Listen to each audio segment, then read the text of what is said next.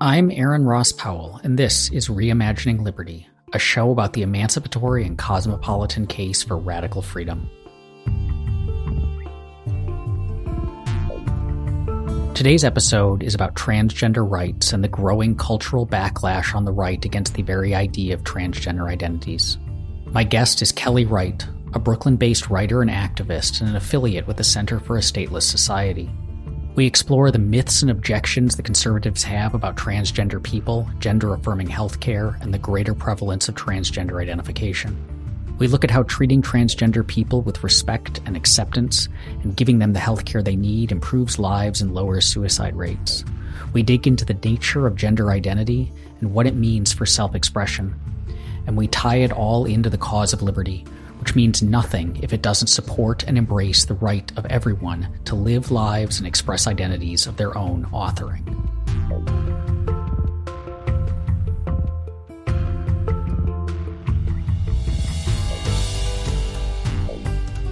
Maybe let's start with what might be a pretty basic question.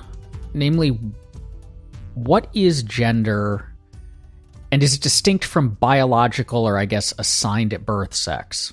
Yeah, that is a great question. Um, I think the answer would be yes and no. Um, it depends on the context that we're speaking in. Um, I think rhetorically, people will do sort of like a bait and switch where they'll say, well, we're talking about gender, which is a social construct which can be changed, which is different than biological sex, which is an immutable fact. And I think that for intense like for argument's sake and for and for really the lived reality of a lot of people there really isn't a difference between the two. For instance, many trans people have their sex markers changed on government identity documents. Um, a lot of trans people have a biological sex that would be closer to their lived sex than the one that they were assigned at birth. Um, so I think from like a maybe like a 101 level, yeah, there's a, a difference between gender and sex. But for terms of law, and when we're talking about public policy, I think a lot of people kind of conflate them or maybe like don't they don't conflate them for purposes of like controlling people, controlling trans people specifically. So then just conceptually like what does it mean to say you know my my biological sex assigned at birth is is male but my gender is something else. I mean, is that is that different than saying you know because we all we all have identities that are different from each other's identities. Um, what is specifically then kind of the identity of gender in this context? I would say, like, I think that the phraseology of like assigned at birth is very important. Um, I think that that language is more accurate for one. Um, people are they're born and the doctor basically looks at their groin and based on what they see they assign their sex. So they're basically assigned male or female. And that is essentially the beginning of what is a, a gender caste system. And it's not always correct. Some people's some people grow up to change their sex. Um, some people the their sex at birth really doesn't have much of a, a bearing on their day-to-day life later on um, and yeah, I would say like gender is this is this is like the kind of postmodern where postmodernism kind of enters the conversation. Gender is sort of like a performative thing that people do irrespective of their assigned sex at birth. So you can think of gender as sort of a, a way that we signal to others how we want to be perceived. And again, that doesn't really have anything to do with what someone's sex was at birth, what they were assigned at birth. Um, so, and again, like, I don't think, I think it's more accurate to describe gender as like, there's like, there's no one who's 100% their gender presentation, and their gender identity is 100% male. I think there's, it's like a spectrum, right? There's people, not mm-hmm. like there's, there's, um, I don't know, there, it's not black and white. Um, and yeah, I think we're, we're progressing into a future where the, the the gendered expectations of people based on their assigned sex are getting looser. People are, you know, there's more permissiveness entering into our our, our cultural awareness, and I think that's a good thing. I think that's a good thing. Now, this might be getting ahead of ourselves because there's a question later on about about transhumanism and you know where things are headed. But does this mean that transgenderism, as we understand it right now, is I guess is a temporary thing in the sense that we have these these existing conceptions of gender roles. And so the thing that people object to is people of different biological sexes essentially transgressing in their minds these these gender roles. But as that spectrum grows and we become more diverse, does does gender as a binary category I guess disappear and we just we just kind of perform our identities however we imagine them without saying this identity fits with this conception of biological sex or this traditional gender role? Yeah, that's I, I think about this a lot too. I would say I'm not sure. I think that it would be it's an interesting hypothesis to think if in some future state where like today's contemporary or maybe the past century's contemporary gender roles are more or less like a thing of the past. But the question would be like, would people still experience like gender dysphoria in such a future? And I wonder, I wonder if maybe fewer people might experience that sort of like discordance between how people perceive them and how they perceive themselves. So I, I wonder, I wonder if in, you know, a hundred years, if maybe if we had a kind of a more relaxed understanding of of like gender and we divorced it from biological sex um, or sex assigned at birth. I wonder if maybe if maybe yeah maybe if if there wouldn't be so much you know the, if the if the the resisting that i think you use the term transgression. I think that's a great term um, especially like yeah that's just a great term. Like we're we're kind of refuting this this system that's kind of taken for granted and the, our very existence kind of throws a wrench into this into this system that has been created. And i think that that's what, what's really kind of scaring a lot of people a lot of the more reactionary minded people is if something is if something that can that was taken to be so safe as like sex if that can be upended then i think that that has implicate what what else can be upended? Um, what other things are we taking for granted? Um, and i think that that can be unsettling for people. Does that then mean that because I was going to ask about how, you know, people have lots of identities. We perform lots of identities, you know, like every kid goes through a goth phase kind of thing. And, but, but like those identities don't seem to be as upsetting to conservatives and a lot of libertarians as gender identities and transgressing specifically gender identities is.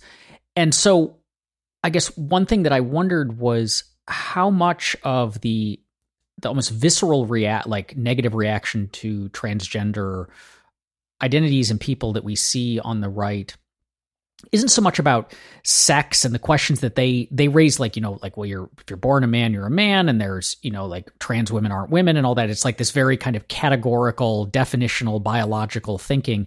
But how much of that is just a broader pretext for we've seen even before transgenderism became the the the big issue um, that conservatives are upset about, there's always been this long like, you know, women should be working in the home. That's their tradition, or should be in the home. That's their traditional identity, and men should be the breadwinners. And that that broke down um, the sexual revolution.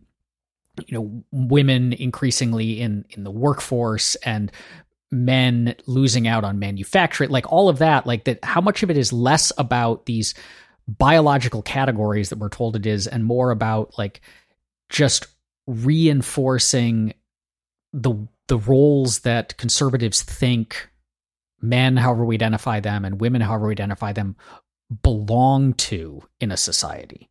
Um i think they're related. So i think i think that ultimately it comes down to a concern over reproductive capacity. And i think that that i think that that kind of informs a lot of the the gender caste system i was referring to like keeping women in the kitchen keeping women in the home raising children and then men go out and make all the money. Um, i think that that is about like like it, it emerges from like a centuries long process of like viewing women as property of their fathers until they're bequeathed to their husbands to be the property of their husbands. Um, and I think that that's kind where where that system is decaying and dying, and where the new system, the new world is you know struggling to be born. Um, and I think that that's kind of where we find ourselves. I do think that this the concern seems to be with a lot about like reproductive capacity. So you see this in a lot of the like the books that have come out targeting like tr- trans acceptance, viewing. It seems to be really couched in like paternalism and protecting the reproductive capacity of. It seems to be really focused on like young trans masculine individuals who they argue are you are just young girls. Um, and a lot of that they, they see they see them being like basically being told to hate their femininity and become men and that is something that we need to protect them from. And then on the flip side they view trans women as like invaders or fetishists who are preying on her trying to enter women's spaces to prey on them.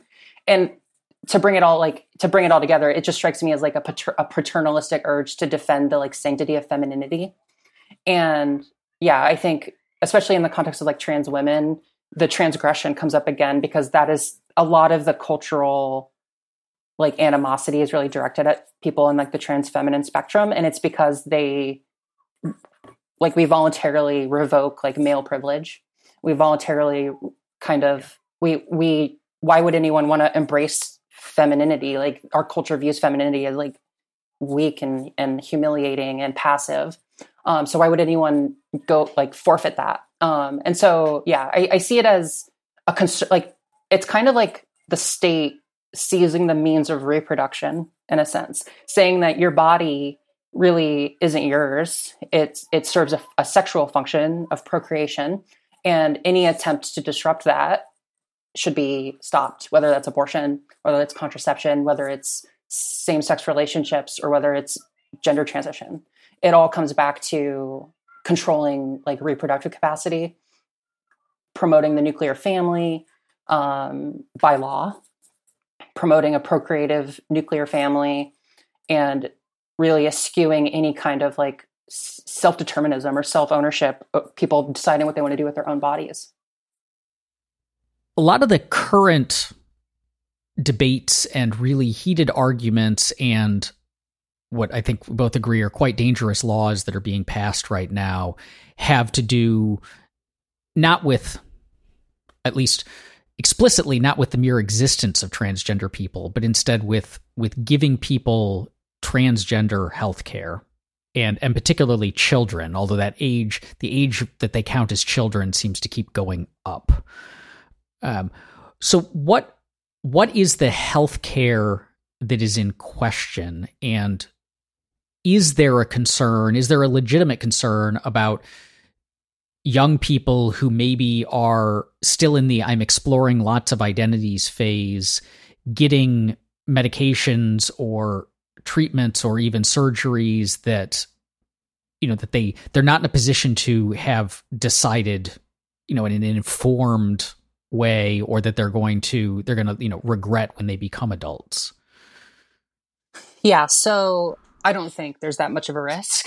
Um, i think implicit in that assumption is like I think speaking from personal experience when I came out in like 2014, the prevailing the, the my main concern was like doubt. Um, and I think that that's a concern or what's on the minds of a lot of people who are just starting to come out is this doubt. And so I think a lot of people who are embarking on a gender transition, there really isn't there really it, there's no fast lane. No, no one is really being like rushed into a medical transition. Um, so I really don't think it's that much of a concern. Um, in terms of like children, I will just say, like, I think, I think maybe the the most important thing I want people to really take away is just this idea that transgender identities should be seen as just as authentic as cisgender identities. And what I mean by that is it's pretty well documented that gender identity begins to emerge in people as early as the age of two. Um, and and the it, it, starts to like concretize and solidify and not really change by the age of four. So, and this is like this is true for cisgender children and transgender children. So, and again, like if someone if if someone is four years old and asserting that they're a gender different than the one assigned at birth, they're not being they're not being prescribed any medications. They're not getting any surgeries. Generally, what it looks like is talk therapy with a an adolescent psychologist. Um, they might embark on what's called social transition, which is really just picking a new name, growing your hair out, or maybe cutting your hair, changing the clothes that you wear, um, choosing different pronouns, and seeing how that feels, see, seeing if that makes them happy. Um, and so I think, you know, the, the earliest you really begin introducing medical transition would generally be with the introduction of puberty blockers, which again would happen around the onset of puberty. Um, and I think I think that we can say that, it, like, I think that we are at a point in in our technological capabilities where people can choose the puberty they want to have.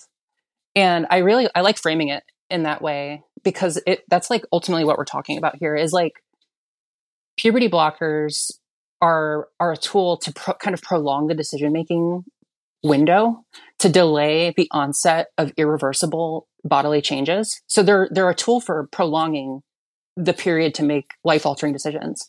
Um, and again, like another point I really want to make is that a lot of this care that is offered to transgender people wasn't wasn't designed for transgender people. It was used for cisgender people for decades. Um, puberty blockers are used in in precocious puberty cases, people who are starting puberty young.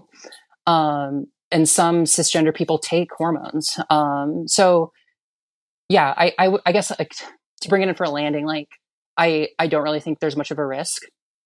And I think that the concerns about rushing people into transition are unfounded.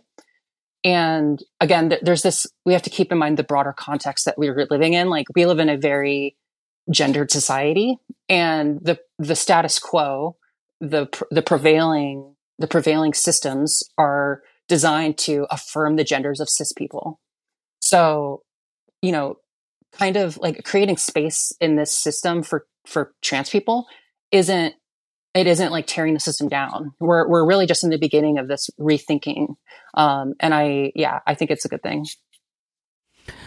So when I've had conversations about this with people who take a a more conservative say position or in some cases a more reactionary position on these issues the the concerns that I hear with with what you just said, the, the reactions that they have or the pushback are a couple of things.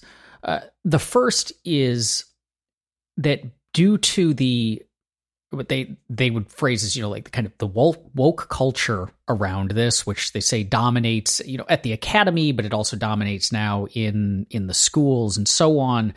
Um, when a a kid or a preteen comes forward and says, I think I might be transgender, and they're talking to a teacher, or maybe they're talking to a psychologist or a therapist, you know, they're talking to someone, an adult, um, that there's the the current culture of radical acceptance, I suppose, has them not then having a conversation about are you in fact transgender? Is this in fact your identity? Um, but instead, that it's it's all affirmations. Like okay you've said you're, you're transgender. Um, now how can we how can we affirm this identity of yours and and then proceed to the therapeutic steps that you you know that you just mentioned or the the kind of proto transition steps that you just mentioned? Um, and so a lot of kids who kids are naturally like fickle in their identities. They play with identities all the time. Um, they get caught up in fads and so on.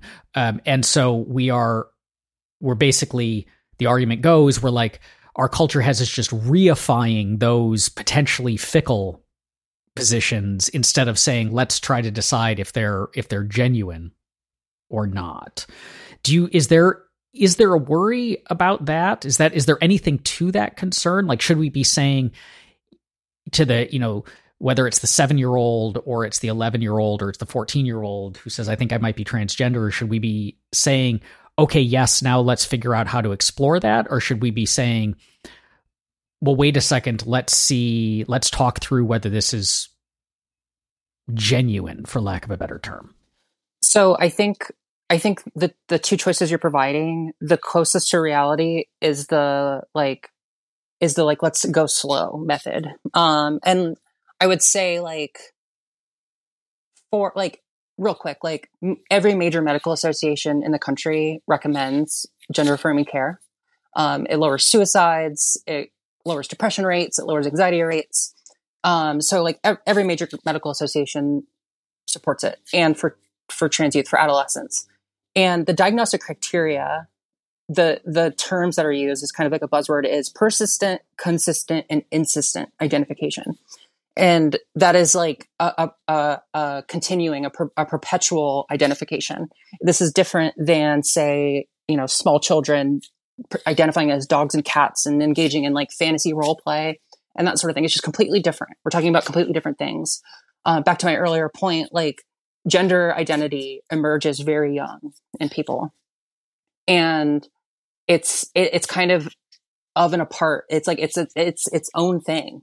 Um, and when you, if you're lucky enough to be born to a family that is accepting, and you're lucky enough to be in an area with the the doctors and the endocrinologists, and you are lucky enough to get an appointment through the wait times, there it, there really isn't like they're not forcing it on you. Um, if anything, there's there's pumping of the brakes along the way of checking in and saying like, how do you feel?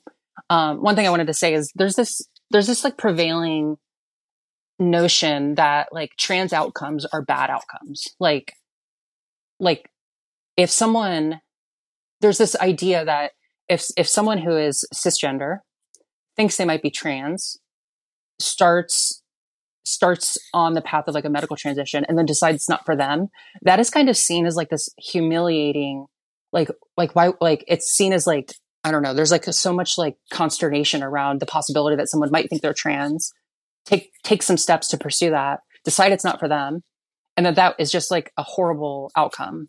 Um, and I think that that is just like I think we should encourage people to explore that part if they if they're questioning.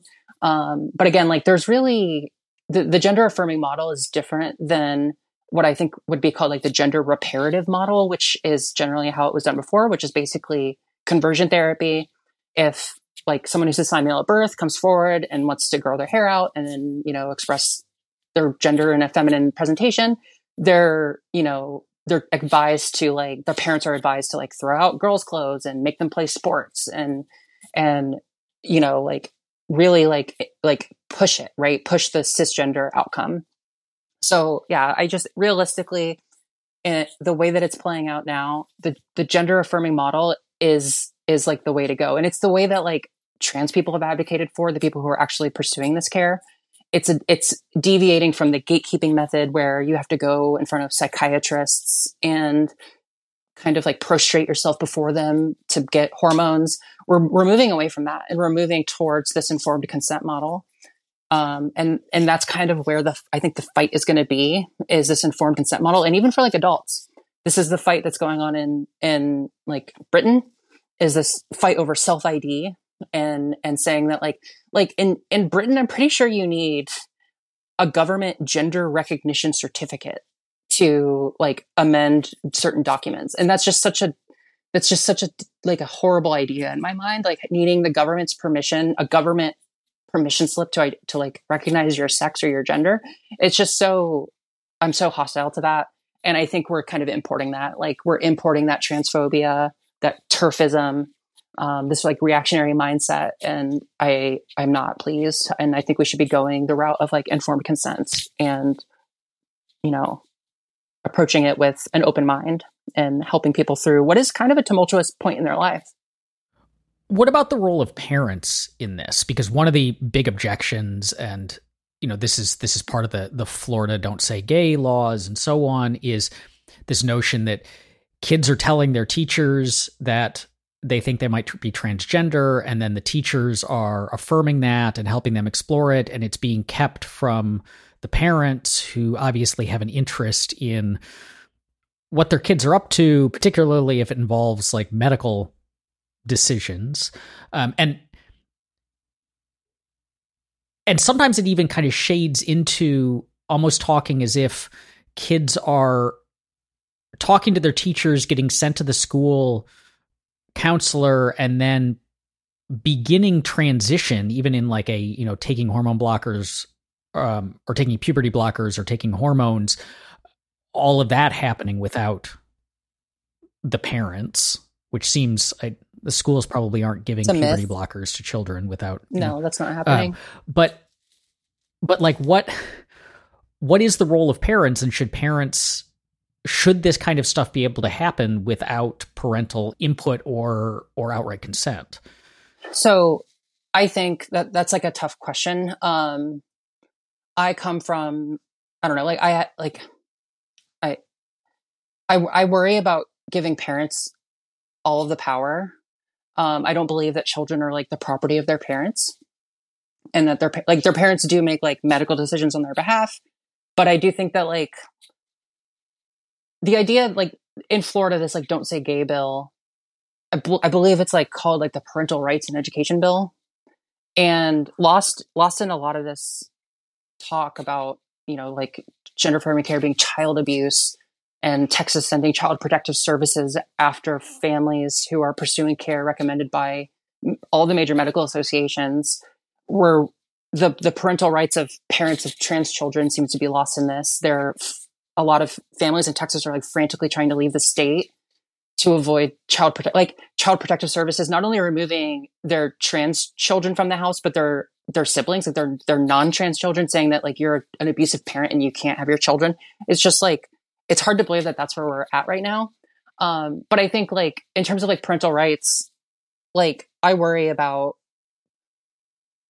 trans people who are born to non-accepting parents. And i do think that there's something to be said about um, people having authority over their body and at at an at that age, at the age of say puberty.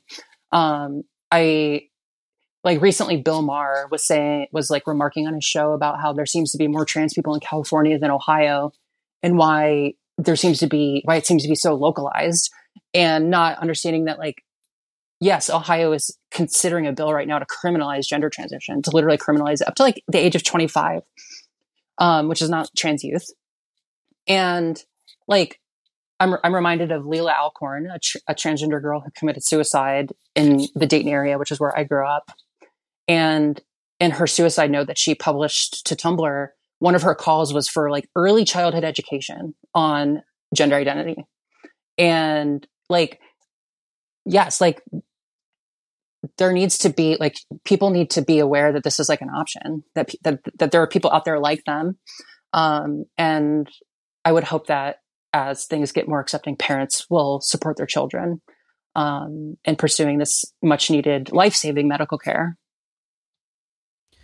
Yeah i mean this makes me think of how the frustration that i have with a lot of libertarians who you know libertarians are way out in front on gay rights and and gay marriage. You know, the Libertarian Party was the first major party to put gay rights in their platform. Um, the libertarian think tanks were the first pushing this in Washington, way before Democrats and progressives got on board, and so on. And yet, when it comes to transgender rights uh, and and transgender just acceptance or even just toleration, how many people who were good on gay rights suddenly are very bad on this, but in a way that mirrors the same bad arguments about gay rights that they pushed back on. And what you said about accepting parents is, you know, is part of that. Is there are a lot of gay libertarians who went through the experience of having an unaccepting family, of being ostracized, of just wanting their identity to be validated and accepted um, being told that they were abnormal or shameful or outside of acceptable behaviors and identities and how much better the world became when when being gay was just treated as normal you know like it's just it's just one way to you know to be. Um but then when it comes to transgender stuff they are making exactly the same kinds of like we have to protect the children there's there's this is about predators um kids are being forced into these identities by woke or leftists. Um, like why? It's why is it different for people? Like why why is gayness, which is a a way of expressing your your sexual interest and sexual identification, and um, the, people don't seem to draw the parallels. Yeah, there. So yeah, I think there's a lot there. I'm not maybe I'm not sure why. Um, I think maybe some differences might be that sexual orientation is like more invisible. Like it's not you can't like really tell by looking at someone what their sexual orientation is.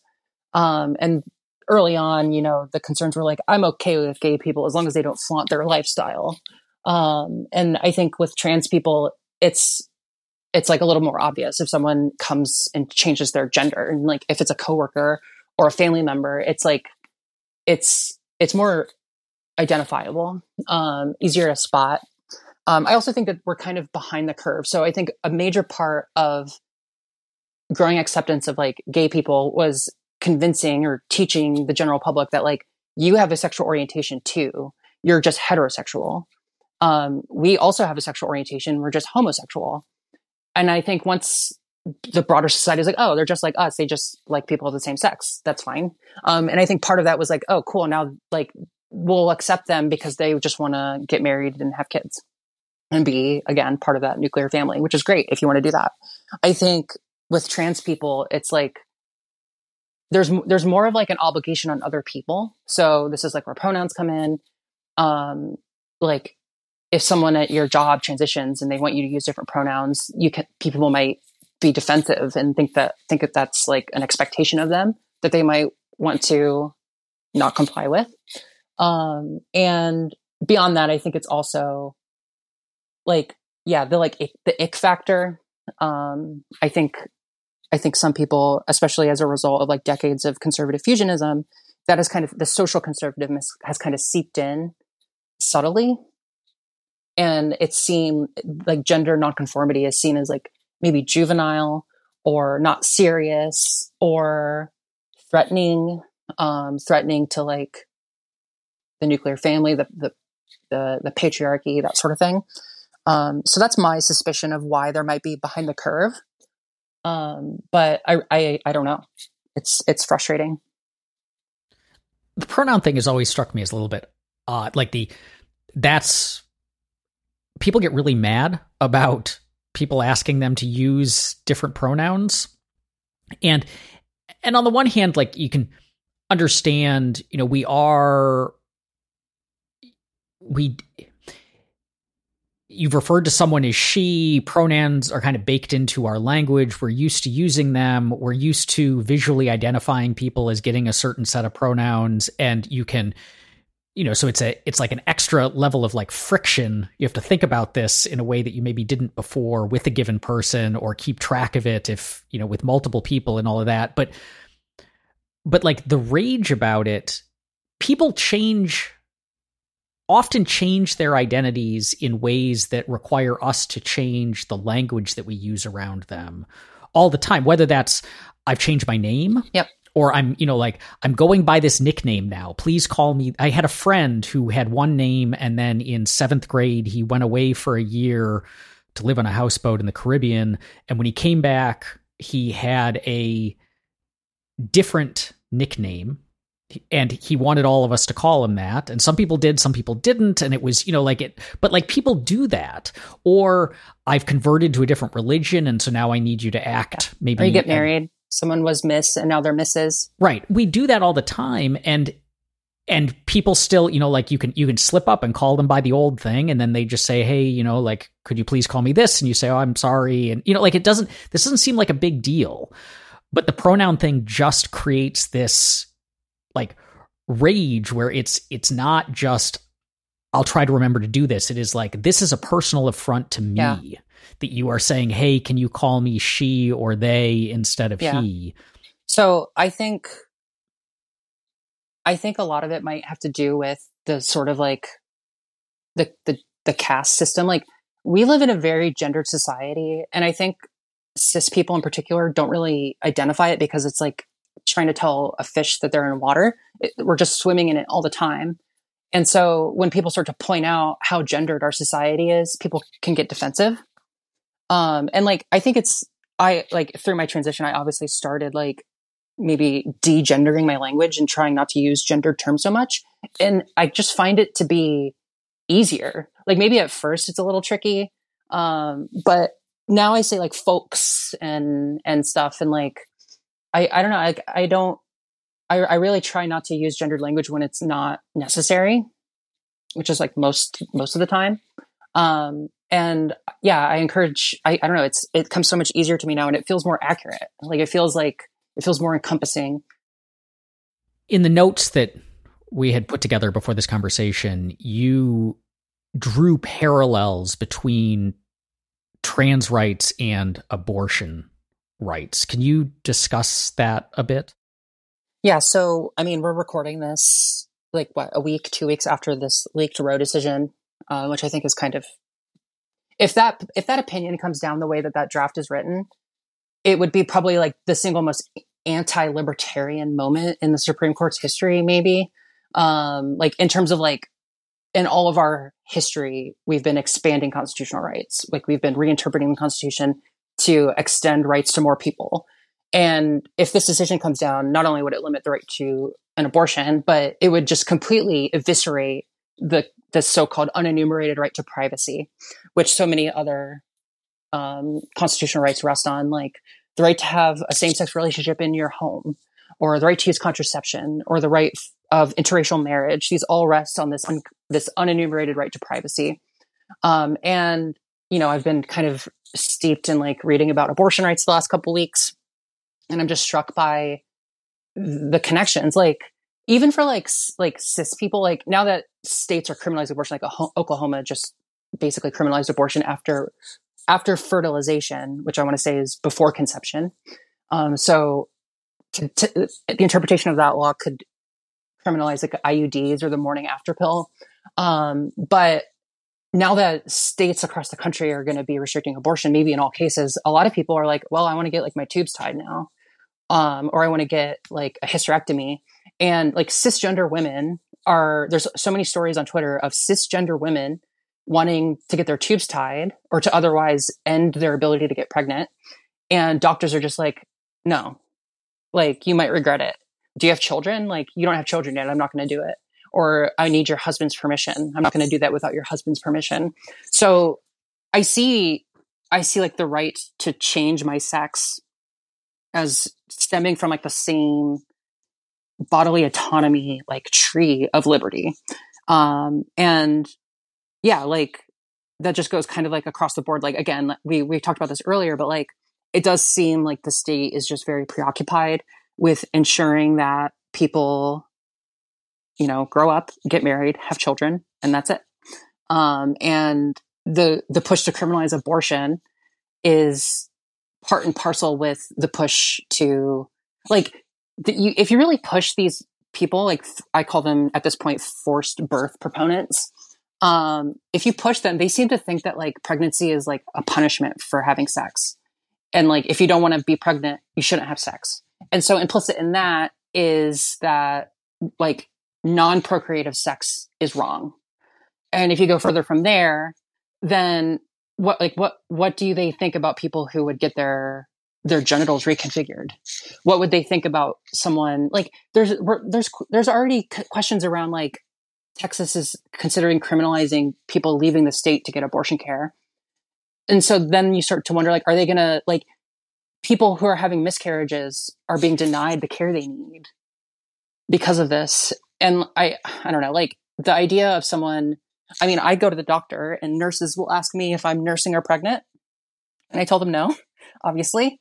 Um, and I just wonder, like, in some future state where abortion is criminalized like what stops the police from like inquiring about like menstrual history or inquiring about like the state of your reproductive capacity and i just really wonder like what like the future we're heading into is just really disconcerting and it seems to be the uniting the uniting thread between them seems to be like a concern around fertility a concern around reproduction.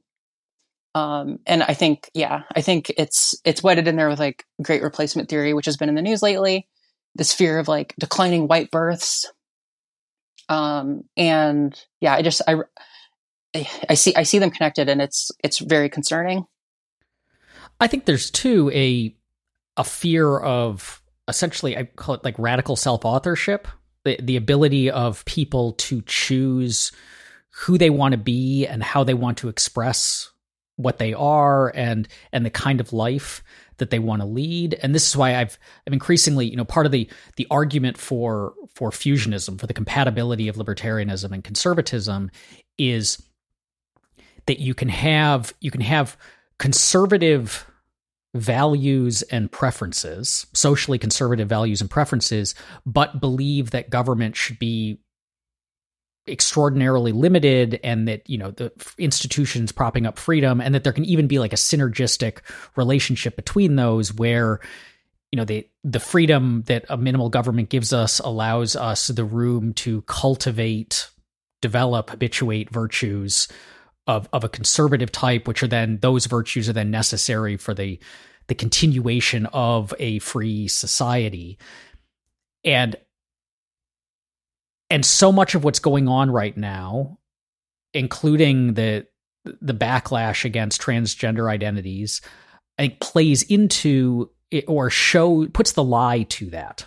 I suppose that that it's not enough to simply say I believe in a minimal state or I believe in freedom, but I have very traditionally conservative views about gender roles or the place of women or the the proper types of families or expression because at some point you know I've heard from people that it's not that you know we're anti-gay or we're anti-trans. It's just that like we you know it's Hollywood's pushing it on us. They keep putting gay characters in my television shows, and I'm sick of seeing them. You know, they're like, they're ramming it down our throat in very suggestive language. Like, it's, I think that there's the, the broader problem is that ultimately, conservative or reactionary virtues call them or values or preferences when when a society is sufficiently free and people are expressing themselves in all of these ways ultimately become incompatible with even political liberty, which I think what we're seeing right now is like, oh my God, there's all these people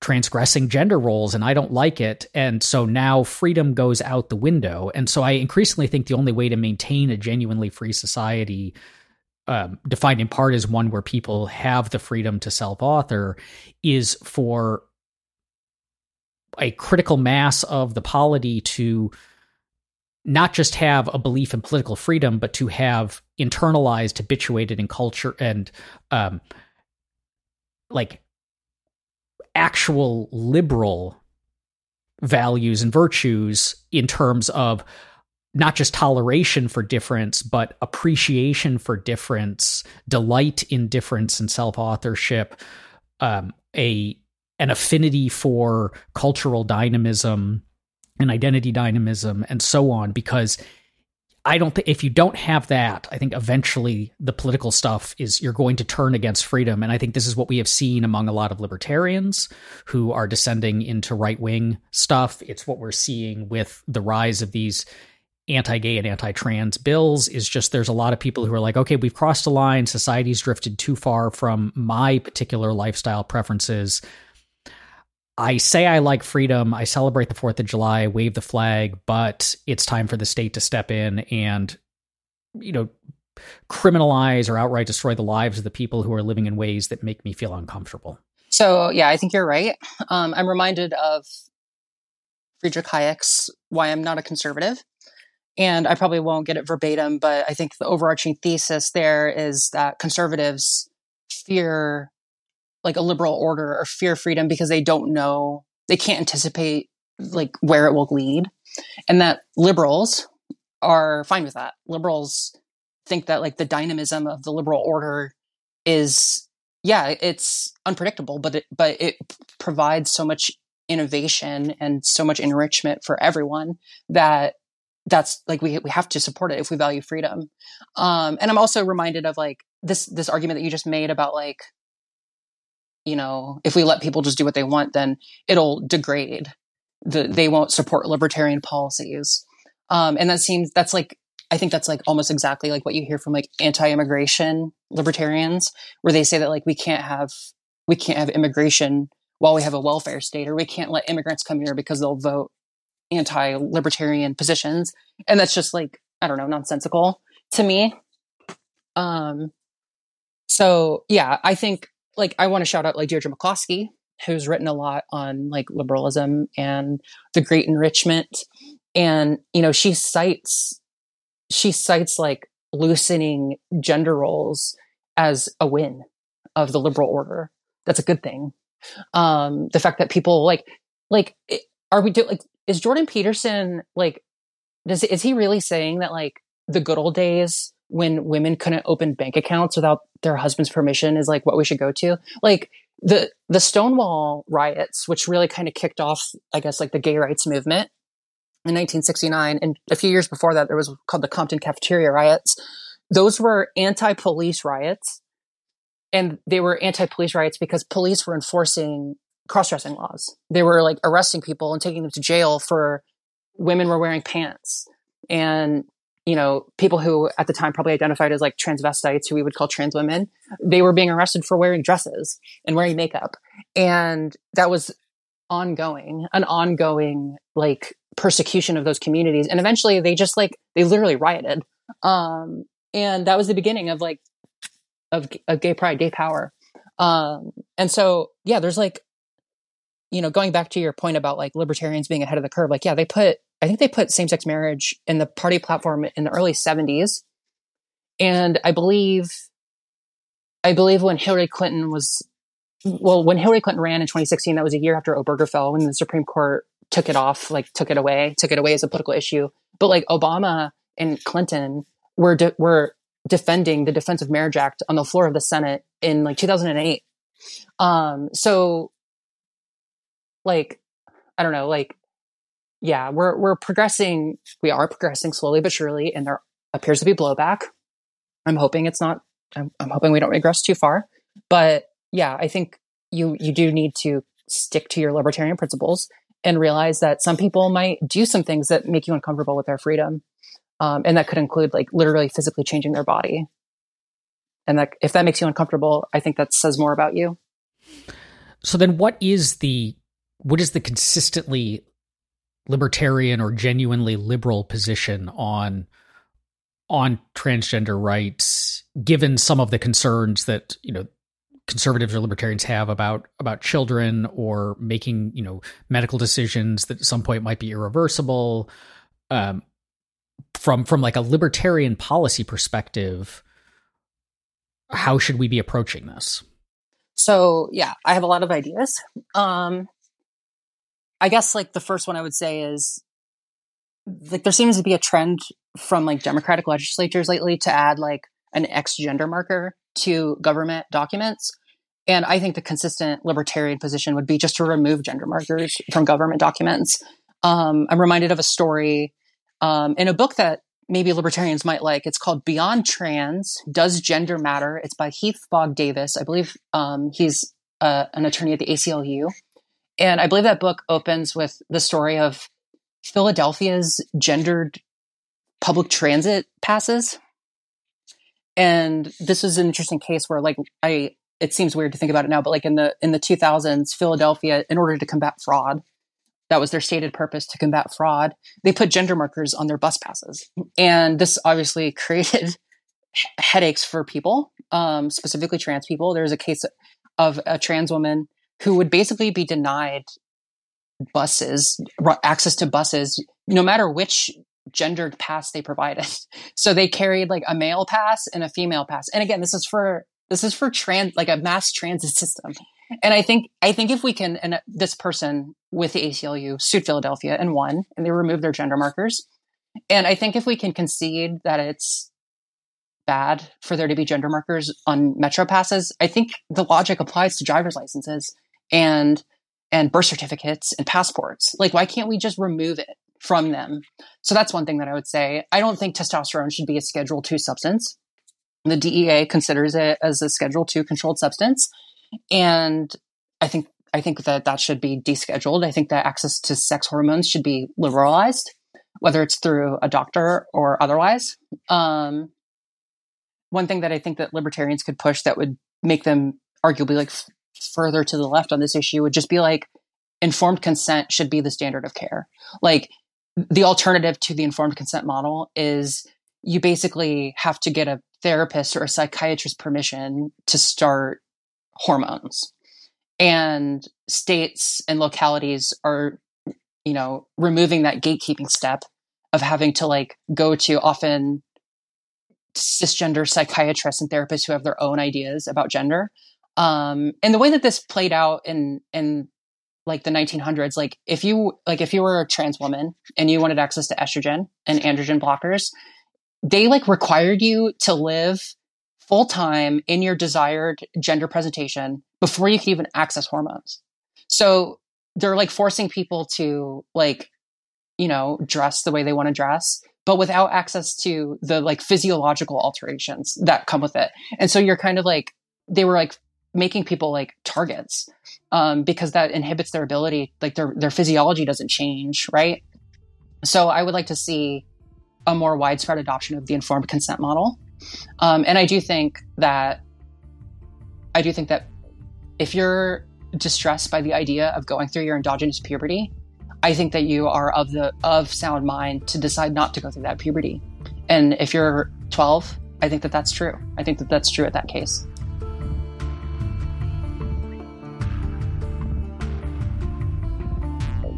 Hope you enjoyed my conversation with Kelly Wright.